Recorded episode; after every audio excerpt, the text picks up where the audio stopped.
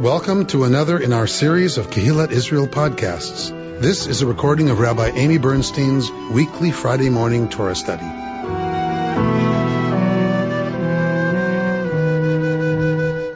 We are in Parshat Tzav this morning. We're in continuing in the book of Leviticus, uh, and um, this is the parsha uh, that that really starts to explain all of these sacrifices.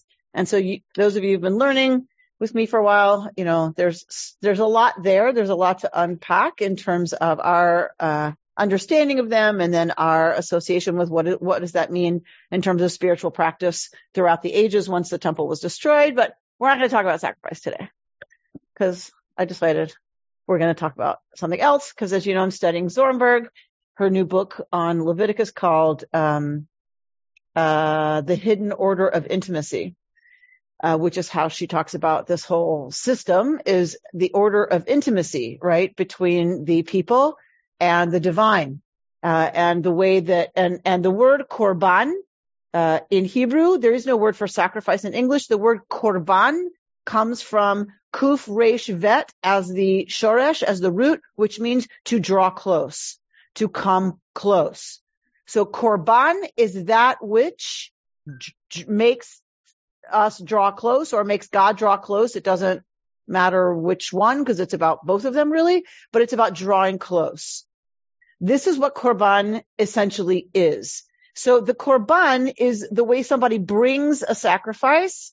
So intending to give something there's lots of theories, lots of anthropological explanations about lots of different cultures in terms of what does it do? Does it take the place of what one deserves? So the animal dies instead of the person who's committed uh, a sin, but that doesn't really make sense for offerings of well-being. That the animal stands in for you when you're giving an offering out of gratitude. That doesn't make a lot of sense. So, um, so it could have been the origin of the sin sacrifices, those, you know, about the guilt offering, but not so much about a peace offering or a shlamim, you know, a, a, a, coming out of a sense of fullness and wellness and wholeness. That, that doesn't make a lot of sense. In, in any case, what we know is that part of it is given to God, part of it is given to the priests, and then the Israelite themselves eats it. At one point in Israel's history, only sacrificial meat could be eaten. That's an important point. If you can only eat sacrificial meat, a sacrificial system makes a lot of sense, right? You can only eat sanctified meat. You can't just kill things and eat them. There has to be an underlying cause and it's a cause whether you've done something wrong or something good has happened, there's a cause, but the ultimate point of bringing the sacrifice is to draw close to God and to have draw, God draw close to you. That's how you get to eat meat. You don't get to just eat meat because you want to eat meat. There has to be some kind of compelling drawing close between you and the divine um, for that to, for that killing to be allowed to happen and the consumption of that animal to be allowed. Um, so so the that means meat wasn't eaten a lot. It was not a huge part of their diet.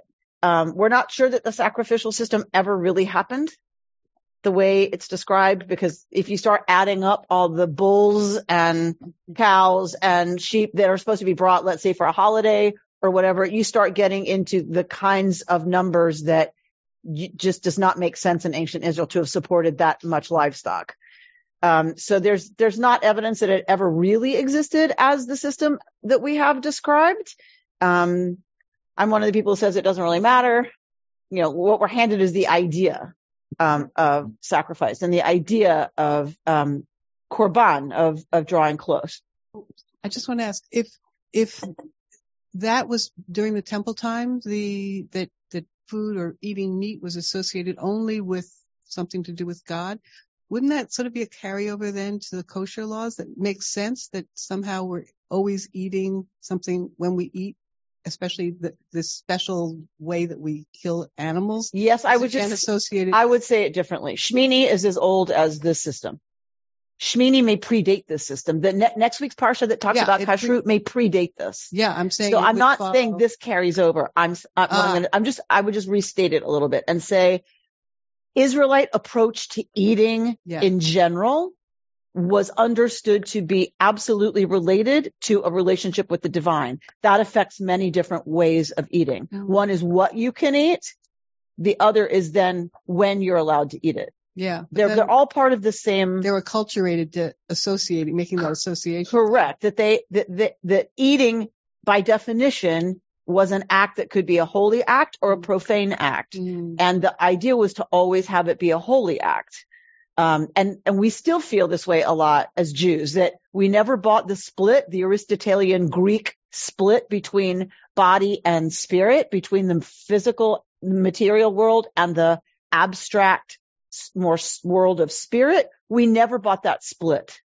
So that means every single material function of a human being can be seen as a way to bring forth holiness or not.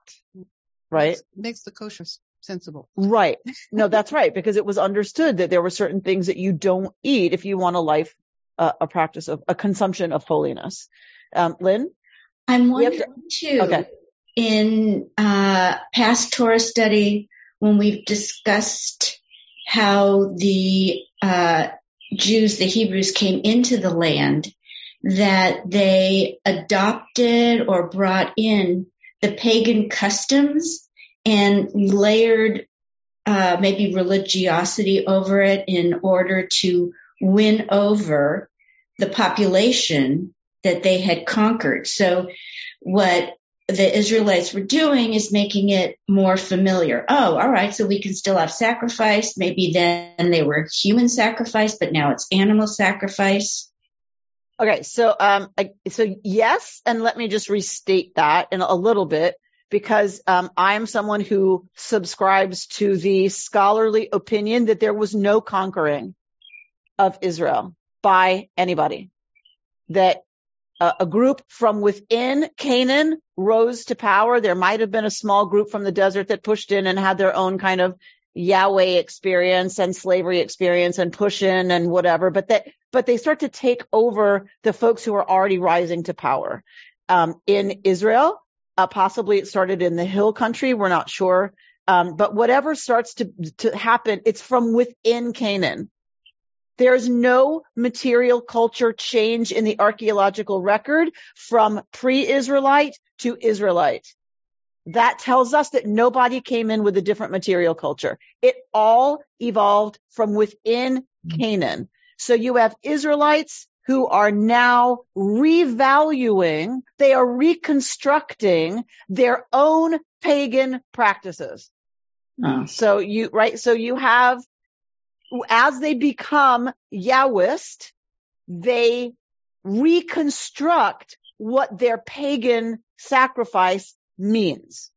It's not that far off from what it meant to sacrifice to Baal or to Isis, right? It's not, it's not terribly far off. You're a, you're propitiating the God, right? You're giving God something, hoping for something in return. So it's not, it's not completely a break with pagan sacrifice, but it is certainly a reconstruction um, of understanding that the priest, well, always the priest in the ancient world ate from whatever was offered. That's how you sustain the priesthood. That's how you pay them. Um, have a staff for the temple. Uh, but um, what was I saying? So, so they they always would have participated in those ways. I think that the Israelite, some of the reconstruction for Israelites um, is that, and I was going to say that it's that God doesn't doesn't consume. You know, the gods were said to eat the offerings. You brought offerings, and the gods ate the offerings. But that's not even true because um, God is thought to consume the reach nichoach, the wonderful smell that comes from the sacrifices. God is said to consume that. And you're having a meal with the divine, right? That's the point of sacrifice. You have a meal with the, with the, with God. So you eat it in the sacred precincts. Um, so anyway, so yes, so it is related to pagan sacrifice. It's not completely a new system. It, it's a, so sometimes it's interesting, which we've looked at before, is to look at the ways, how does Israelite, the sacrificial system differ from the pagan, you know, Canaanite, Mesopotamian system? Cause that's kind of like interesting about, okay, so what was the Israelite innovation? You know, what's the reconstruction? Um, so sometimes we've, we've looked at that and we, I'm sure we will again. So thank you for that, Lynn. Okay. Um, so but like I said, we're not going to be talking about sacrifice today. Um, just um, wanting to set some of the whole business up so that we get that um, kind of as our starting point. Okay. Uh, so what we are going to look at is we're going to look at chapter eight of uh, of Leviticus, and and we're going to look at the because we're gonna we're gonna piggyback on last week on our last uh, shiur, our last lesson together. Um, we're going to piggyback on. Remember, we talked about the anxiety of God's presence filling the Mishkan, and Moshe goes ahead and builds the Mishkan without any instruction to do so. He's been given the instructions of how. He hasn't been given the instruction to. He goes ahead and there's all this anxiety about have they truly been forgiven for the golden calf and will the Shekhinah fill the Mishkan? Okay. So, um, so we talked about that last week. So then we're going to look this week at a continuation of that. And it's interesting how it shows up in the Midrash. So, uh, Aviva Zornberg as always is, uh, richly, richly, uh, familiar and, uh, and amazingly talented at, at bringing forward uh, the midrashic tradition. She's steeped in, in the midrashic tradition. Um, and knows it extremely well. So uh, she brings forward because it's interesting what Torah tells us. It's also interesting what the rabbis do with that. Like, what do the rabbis imagine that we just go, wait, what? Like, why, why would you go there? But it's, it's, it's very interesting that there's a lot of midrashim, um, that are not done with the anxiety from last week. Even though we have the erection of the Mishkan, even though things seem to go okay, we have a, a lot of the Midrashic tradition hangs on to that anxiety, which is very interesting to me. Okay. So let's look at, what are we going to look at? We're going to look at the investiture of uh, Aaron and the priests. So, Vayidaber uh, Adonai Moshe Lemor, God says to Moshe saying, Kach et Aharon ve'et banav ito, ve'et abgadim ve'et shemen ha'meshicha, ve'et parachatat ve'et sheni ha'ilim, uh, shnei ha'ilim ve'et salamatzot. Take Aaron with his sons and their vestments, the anointing oil, the bull of sin offering, two rams, and the basket of unleavened bread. So just even in your head, start to calculate how many animals we're talking about, right? And you start to see why some folks think this is exaggerated and it was not possible that this kind of uh, level of keeping of livestock was was possible in the ancient areas. Um, okay, so this is important. So um, and assemble. So hakel, all and all of the Ada, all of the community, hakel. You will. What is hakel? What is kahal? Yes, you will communify right? You will congregationalize.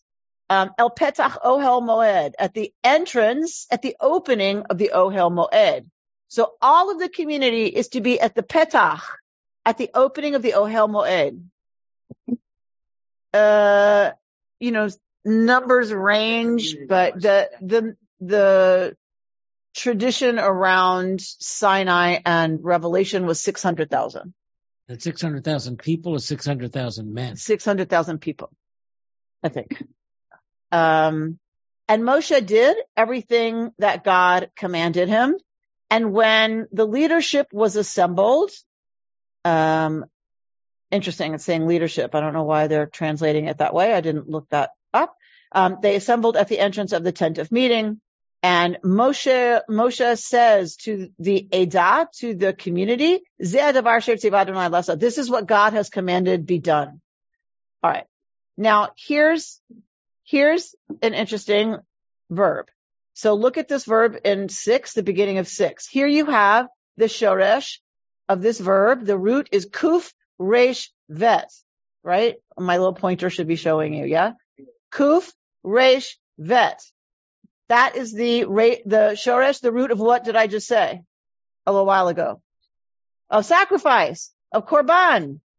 Kuf, resh, vet, which is also a bet, of course, if you know Hebrew. The vet is also a bet. So korban, karov is close, vayakrev. Here's the verb. What are you gonna karev? What are you gonna bring close? Oh, Pinterest for me. Okay. Um, what are you gonna bring close? You're going to bring close Who? Moshe. You're going to bring close Aaron and his sons. So the same word that's used for sacrifice is used for bringing forward Aaron and his sons. Zornberg's going to talk about this. And of course, if you're going to do some kind of change of status for them that has to deal with holiness in any way, what do you have to do? yes, but not yet. First, you have to wash. There's always a ritual washing. Always. It's almost universal. The idea that water purifies. The idea that water purifies and therefore can help change status. This would be a ritual washing. Like before you go to the mikvah, you have to be completely clean. You have to shower and clean under your fingernails and like all, all loose hair has to come off. So this is a completely ritual washing. Um, and he put on him, so Moshe put on Aaron, right, the tunic, the kutonet, and girded him with the sash, clothed him, clothed him with the robe, and put the ephod on him, girding him with the decorated band with which he tied it to him. So this is about how they fastened the ephod to the priestly garments. He put the breastpiece on him and put into the breastpiece the Urim and Tumim, right? This is the, uh, omen, right? You can get an answer. What is it called? Is it an omen? What is it called when you go to an oracle? It's like an oracle.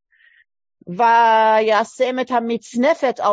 he put the headdress on his head, and on the headdress in front, he put the gold frontlet, the holy diadem that says what? Right? That says kadosh la Adonai. So, uh, set aside for God. And Moshe takes the oil of mishcha, of anointing, and anointed the tabernacle and all that was in it, thus consecrating them. So this is how one consecrates stuff, often not just in the ancient Jewish world. It's in other places as well. You use anointing oil, right? The, uh, uh, so the oil is anointing oil, mishcha, right? This is where we get Mashiach. This is where we get Messiah is from this word. So it doesn't mean Messiah doesn't mean what everybody translates it to mean. It comes from Meshicha. It means anointed. So the anointed one. Period. End of story. That's it, folks. That's all they wrote. That's all they wrote. Meshicha is just anointing. Um, so he anoints the tabernacle and everything that's in it. He sprinkled some of it on the altar seven times, anointing the altar, all its utensils, and the laver with its stand to consecrate them. Seven, right? An important number for us. He poured some of the anointing oil upon Aaron's head and anointed him to consecrate him. Who else gets oil poured on their head to be consecrated? They will, but, but who else? What other, what other role in ancient Israel? And the kings. Yes. Good, Pam. The king. The king is anointed with oil, which is you know why oil of all. I mean, it could have been anything. You could have anointed them with hibiscus flowers. Yeah. Well, there was stuff in the oil. Okay, so the oil is a carrier mm. for the stuff that was in it. Incense, you know, myrrh, frankincense, you know, there were, there was stuff in it that would have made it. Yeah, I'm sure. I'm sure it's, it's part of the ancient world's kind of normal routines. Why oil? I'm not sure. I haven't read anything about it.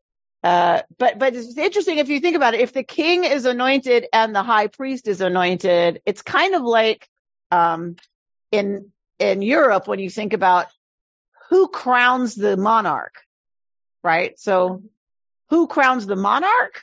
The head of the church.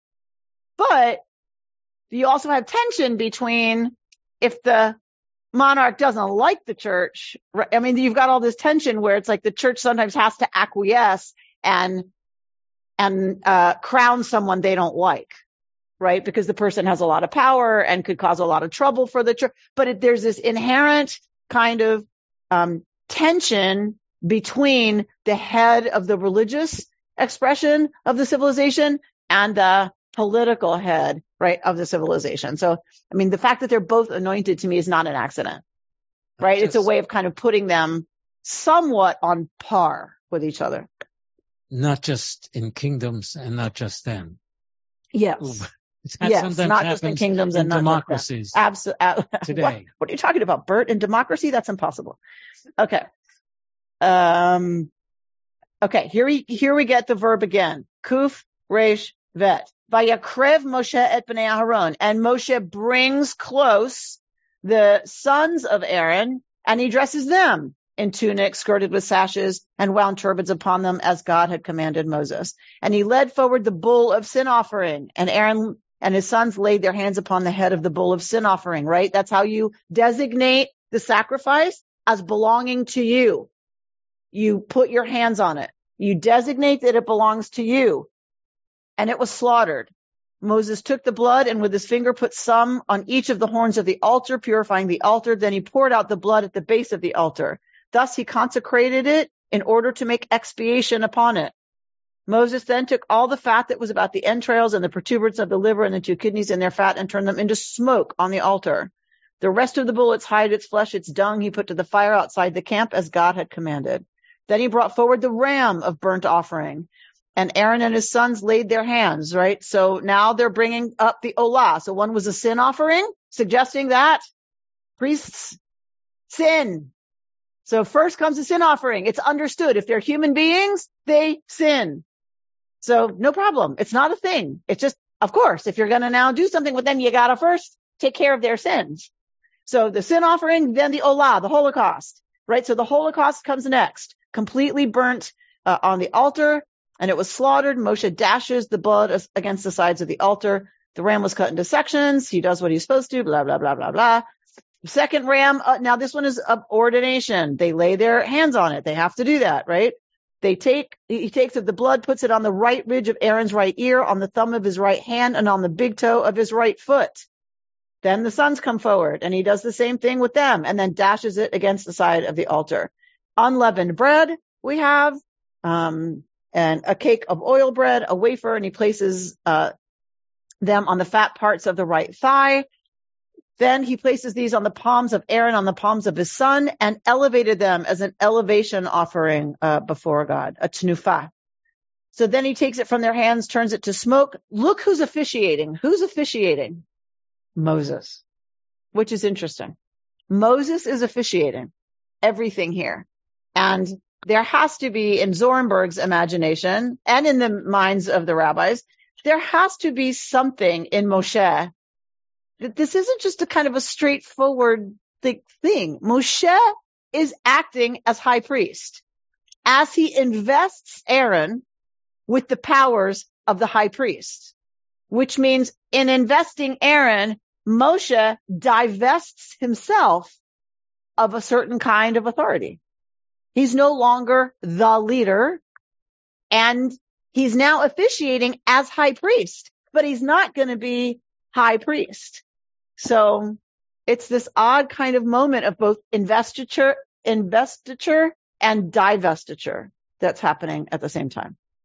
Um, so he takes it from their hands, turns it to a burnt offering and as an ordination offering. Right here we got reach nichoach. Um, and we're talking about miluim um, an ordination uh, offering. Miluim heim. L'reach nichoach. So miluim is this idea of ordination. But what does the word maleh mean in Hebrew? I need Betsy here. Mem, lamed, aleph. Maleh. Full. Exactly. Maleh means full. So miluim. What, what, so this, we say ordination, but it's like, how would you translate that? Fullnesses. right? Um, okay. But, and so he takes the breast and elevates it. So this is like, he, this is what he's been told to do. He's going through everything that he's supposed to do. He consecrate Aaron and his vestments and also his sons and their vestments. And he says, you need to boil this stuff at the entrance of the tent and eat it, blah, blah, blah. And you shall not go outside the entrance of the tent of meeting for seven days until the day that your period of ordination, your miluim, until, look at the Hebrew, ad yom mloot yemei miluchim, until the day that is full or that fulls the days of your filling. Right? This is all language of fullness. So, um, Kishivat yamim yimale et yedchem, because for seven days Yimale at yedechem, that you, um, you will be busy fulfill, being, filling the fullness. Everything done today, God has commanded to be done, um, to make expiation for you. Lechaper alechem, Yom Kippur, lechaper, to, to expiate, to atone.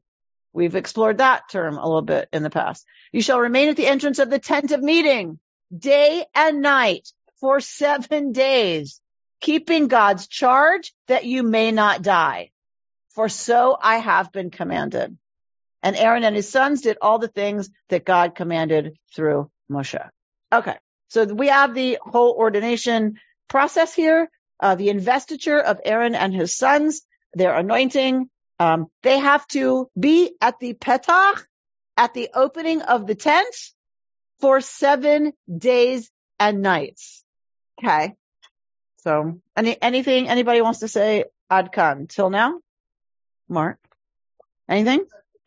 Brit Milah, eighth day, right? So seven days is a common Israelite term of time. Seven days is uh, completion. Yes? How long did it take to create heaven and earth? Six days. And then you need Shabbat.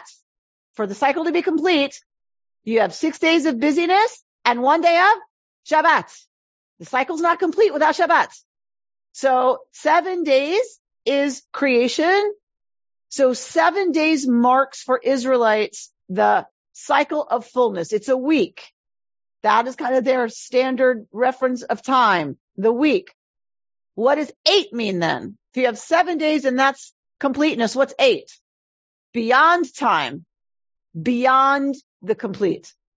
So we watch for seven and eight. Which, which is it? Like which is being chosen? Seven or eight? Um, so let's look at our sheet.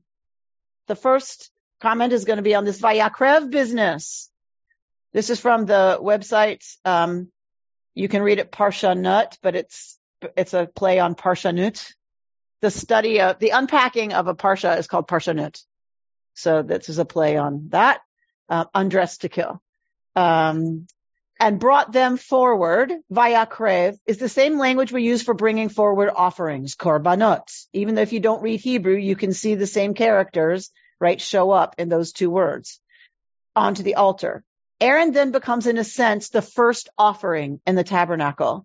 If this is true, then when Moses ties Aaron tight, first with one belt and then another, it is as if Aaron is being bound to the altar, much as Isaac once was. For as Aaron takes on his new role as high priest, he is essentially offering up his life. This is dangerous work, after all. In the very next parsha, we'll see two of Aaron's sons die for lighting the wrong fire in the tabernacle. And every year on Yom Kippur, we sing about how when the high priest emerged from the Holy of Holies, we were elated in large part because if anything had gone wrong, he would have died. Not to mention that the whole job is to oversee a constant stream of slaughter and sacrifice. Aaron will literally be surrounded by death.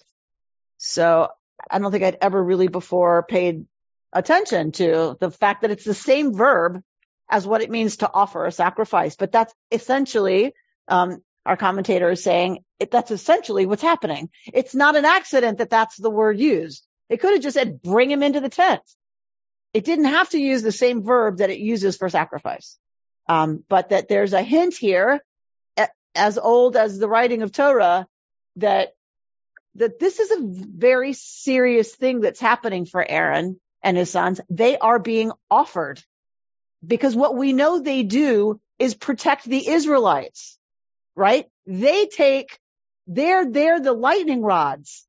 If any zappage is going to happen, it happens to Aaron and the Levites, the priests and the Levites. They become the way Israel is protected. They are at risk all the time.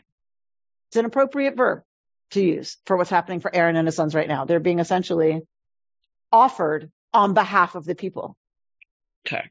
So now we're going to look at this business about you shall not go outside the entrance of the tent of meeting for seven days, right? Until all this business is completed. You shall remain at the entrance day and night that you may not die. All right. So let's look at what Zornberg says.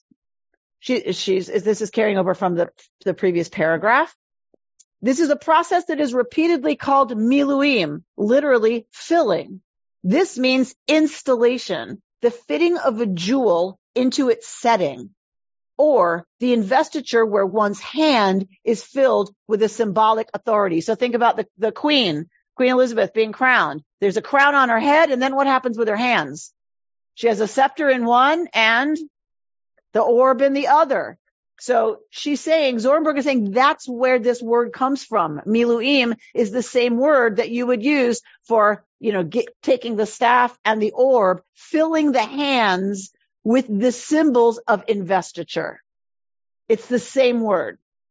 Either actively or passively, oh sorry, uh, the, or the investiture where one's hand is filled with symbolic authority. Either actively or passively, a filling process takes place at the entrance to the tabernacle during these seven transitional days until the filling days are filled, right?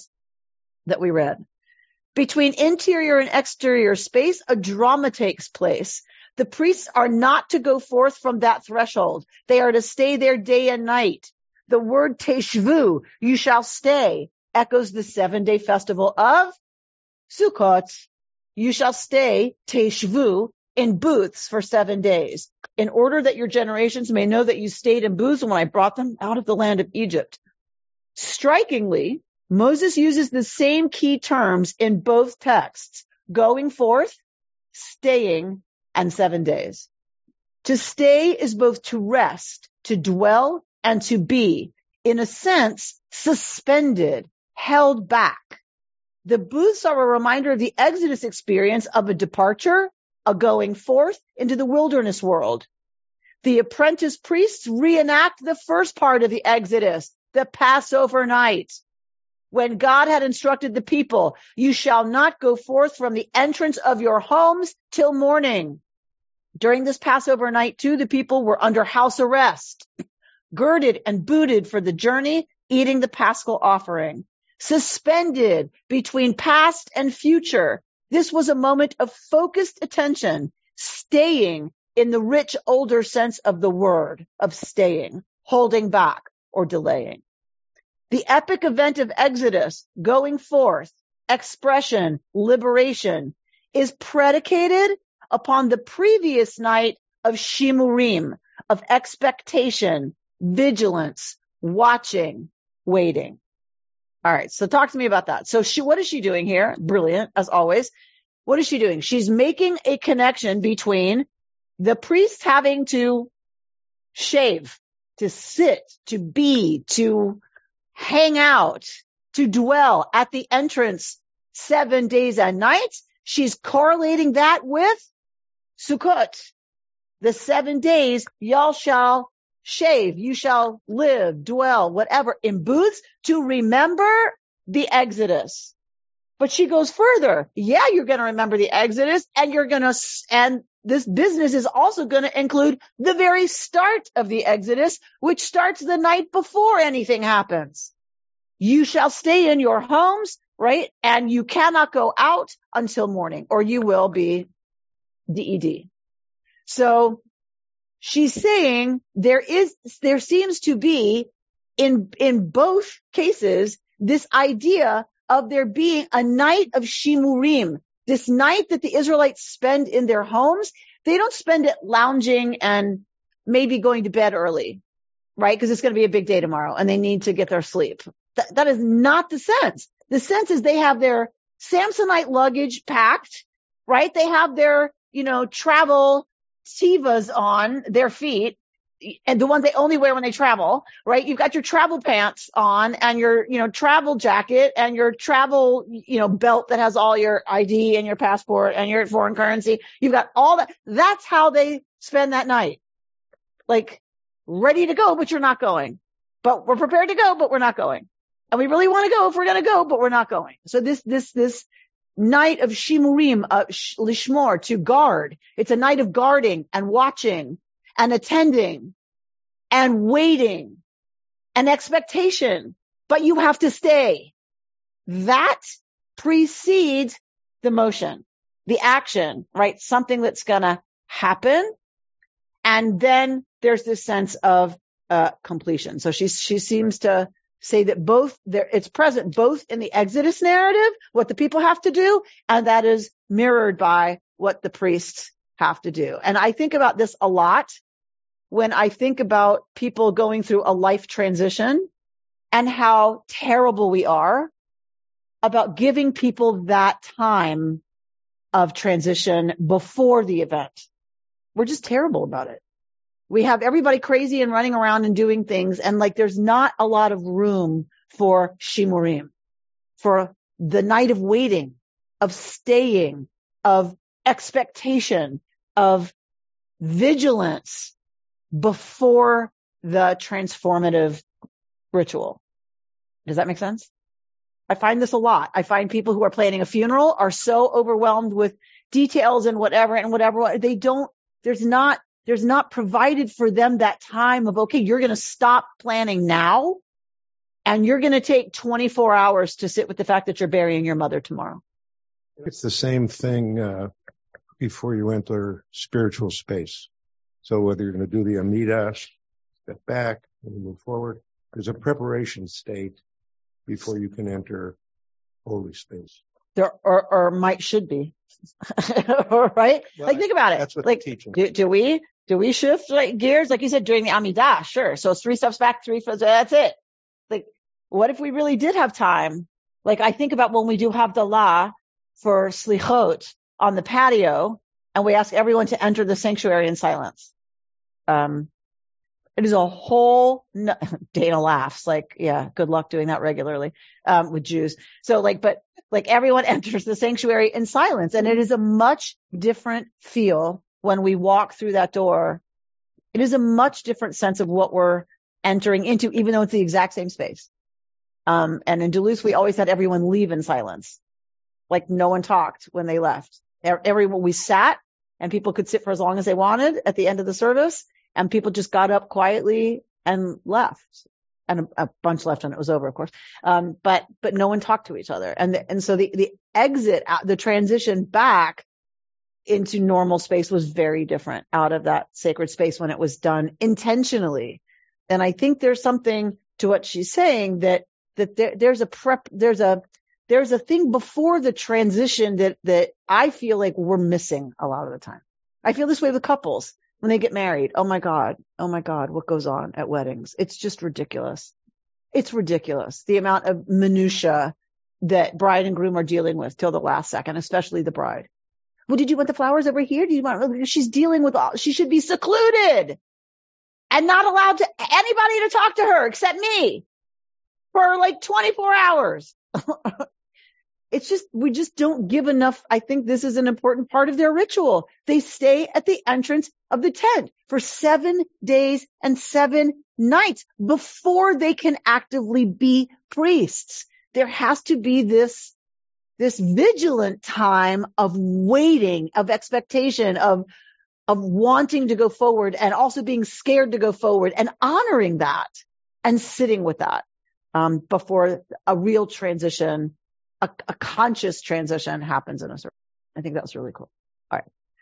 This is Rabbi Noa Kushner. I'm surprised at where Moses, Aaron, and Aaron's sons have their ordination ceremony in Parshat Tzav. One would expect that the ordainees would be up close to the altar or near the ark in the Ohel Moed, the tent of meeting. But in fact, God explicitly and repeatedly commands them to stay in the Petach, in the entrance of the tent of meeting.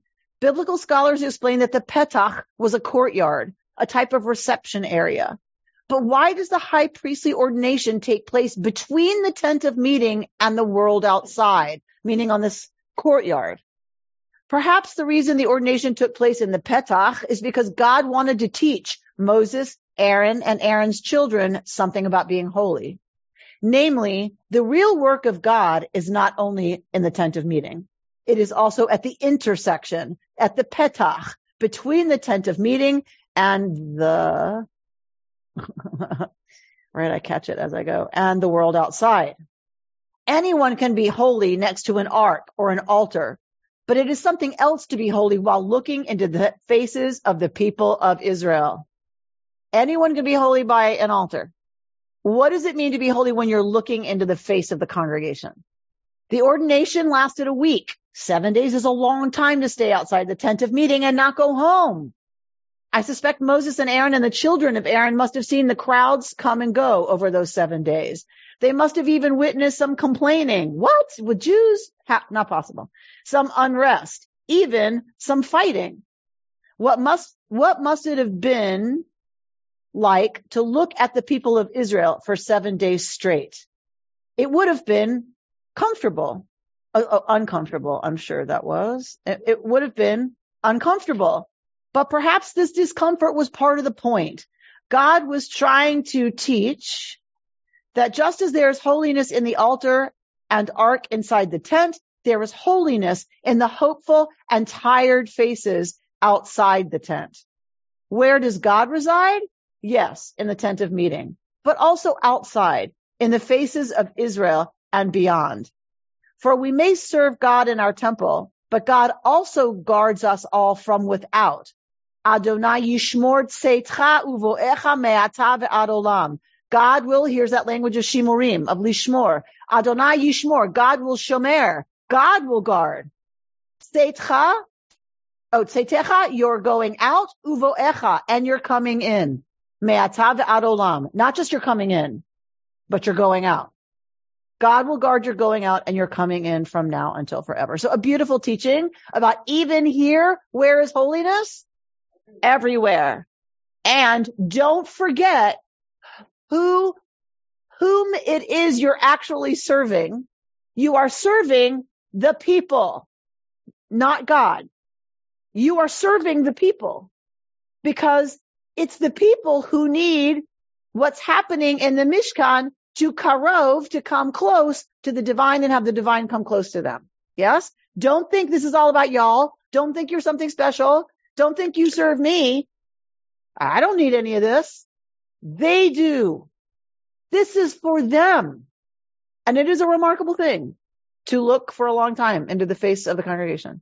It is a remarkable thing and to feel the weight of what that means of service to all of those people with all of their needs, with all of their secrets. What that's, that's the blessing, by the way. If you see a crowd, blessed are you, God, knower of secrets. So to look at people with all of their secrets, with all of their, yeah, yeah, exactly, to draw close. It's, uh, it's quite intense. I will attest to that.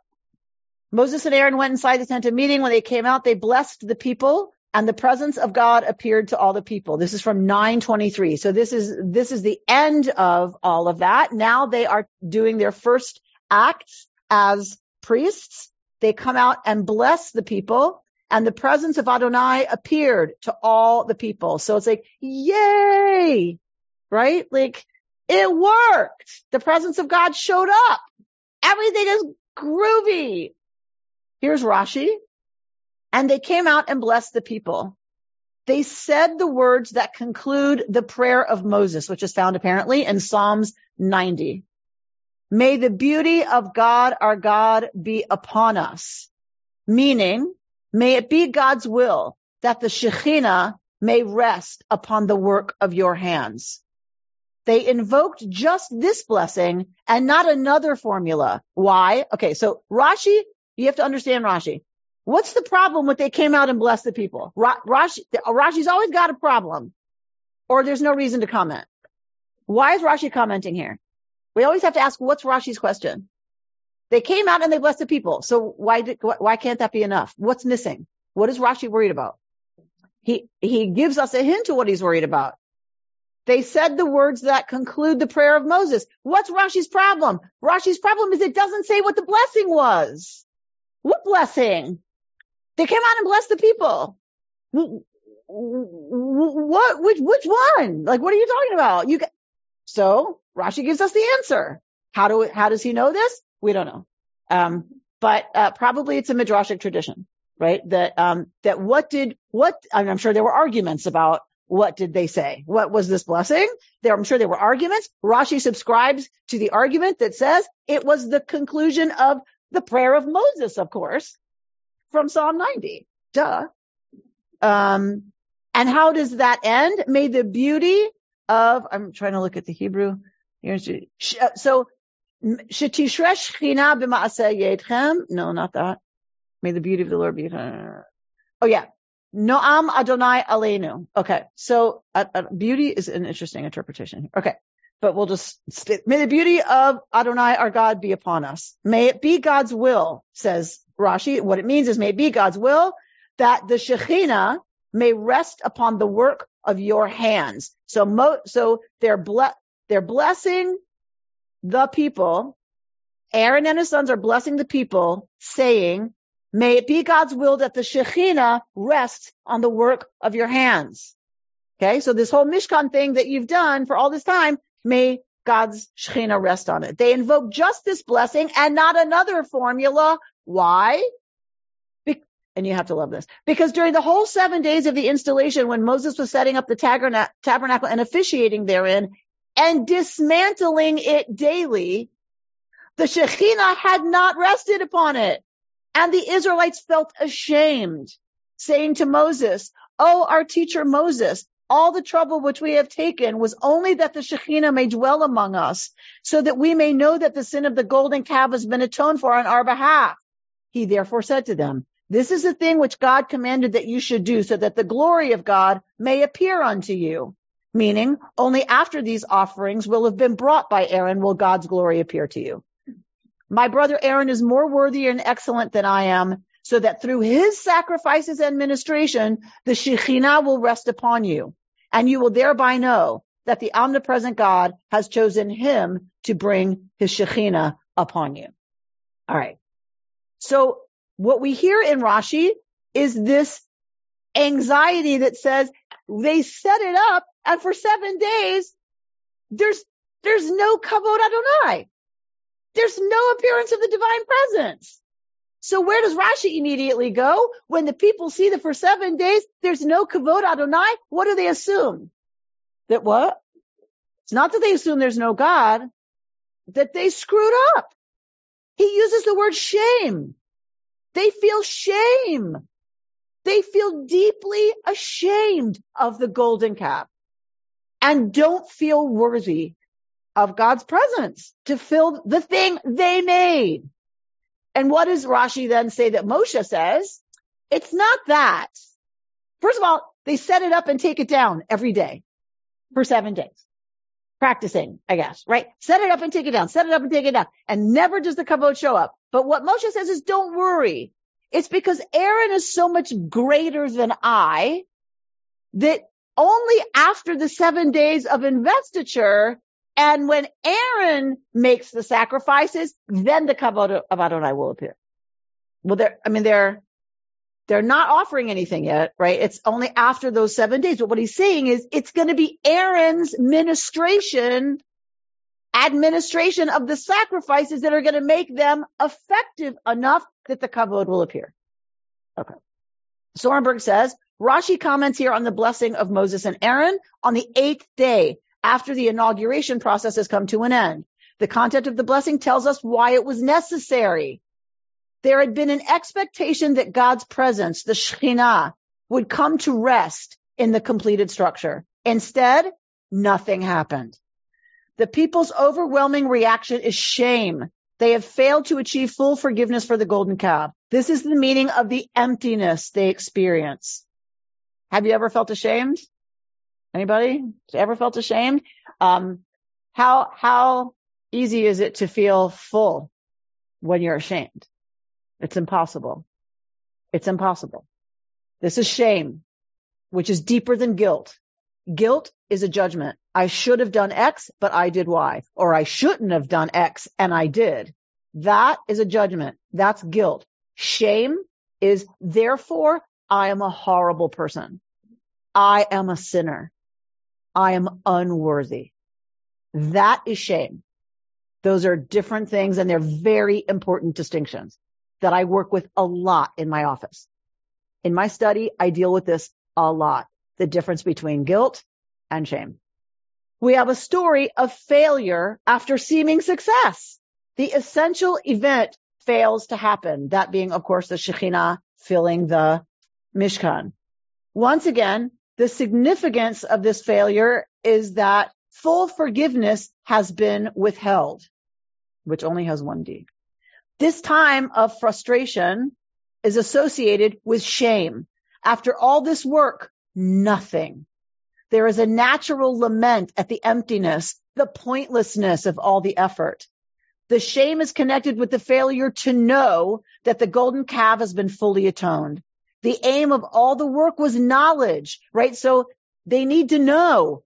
Da'at, that deep knowing, the one that means to know someone in the biblical sense, right? Why does it mean to know someone in the biblical sense? Because it's the same word in Hebrew. To know and to, you know, know somebody, um, is the same word in Hebrew. So what Zornberg is saying is that they, they, it's a failure to know, to really get, to believe fully with their whole selves that the golden calf has been fully atoned. The aim of all the work was knowledge, that intimate knowledge and awareness of God's presence. This is a subjective failure. They have not been worthy of such knowledge. They have failed, in a sense, to love enough. The scene is resolved when Aaron offers sacrifices. Then the people know that he is God's choice and that, and at that moment, the Shekhinah descends. So Zornberg is taking this back also to a sense of, there's this sense of completion and then a failed, there's a, a huge sadness or an anxiety at the emptiness, like nothing happens. And then they experience deep shame that it's about them and it's kind of only after that that they are able to, um, to know the kavod, to know God's presence. And, and in Hebrew, it's intentional, the use of that word, right? That, that they are able to know, she's suggesting, means they are able to be intimate. When one is feeling shame, can one be intimate? No. So they, that shame had to be resolved before the people could know, right? That they'd been forgiven could know God in that sense of, of an intimate kind of, of knowing. Um, and any, and any deep knowing is by definition intimate, right? If you really know another human being, by definition, that's about intimacy, which is why her book is called The Hidden Order of Intimacy. Um, and that it's their shame, uh, on some level that, that blocks it, that blocks uh, their ability to be able to. Okay, I don't think we have time to do. We don't have time to do this last one. All right. Any any comments on any of that? I, I just kept thinking about Moses' role and leadership and what that he went through. He went. I mean, he he went to build everything every day, took it down, um, and his job was to translate the meaning for Aaron so Aaron could translate it to the people and ultimately they have to look inside themselves. Who? The people have to find the, the holiness inside themselves and the, the, the presence of God. They have to realize the presence of God themselves ultimately. Nice. So, I mean, Moses really, what a leader. In the end, it still is a story of Moses and he's an example of leadership for so many people. Right. remember though, and not to take away from what you just said, but it, he's instructed to do all this. So this is not just Moshe's brilliance, right? It's Moshe's instructed by God. So you might say in that sense, he's inspired as a leader, right? It, it, it, the, the, no part of our tradition understands this to be about just about Moshe and his skills as a leader, right? It's about God, God instructing Moshe how to do this or correct. Correct. Every leader, right, has to figure out, right, how to, and, and where do we get our instructions? Right? Where do leaders get their instructions? I mean, it's very clear in Torah where, where everyone gets their instructions, right? A king, what does a king have to do? What's a, a mitzvah that the king has to fulfill? Anybody know? A king has to write their own Sefer Torah. A king has to write a Sefer Torah. Why? To get to know all the words of God? To know the words of God, but one could just study, right? It really sinks in. If you have to, if you have to really write it, it really sinks in. It also, it also, it's an acknowledgement that you know it as well. So, uh, and it's an acknowledgement that you, there's an authority higher than yours. That where the instructions come from are higher than you. This is one of the things that makes ancient Israel so radical is that it is their loyalty to the law. And the law is above whoever the leader is. Moshe, Aaron, the king, whoever it is, the princes, the leaders of the tribes. The law is over all of them because the law comes from the highest authority possible. And it is about recognizing that over and over and over and over as leaders, as, as people with power over other people. Do not for one second forget. And it's a lot of this and a lot of the law is addressed to whom? To landed Israelites. Mm-hmm. When you must leave the corners of your farm, well, that means you have a farm. It's talking to the male head of household of people who have land and have wealth. That's who needs to not forget and be instructed about the law all the time are the people who had control over other people.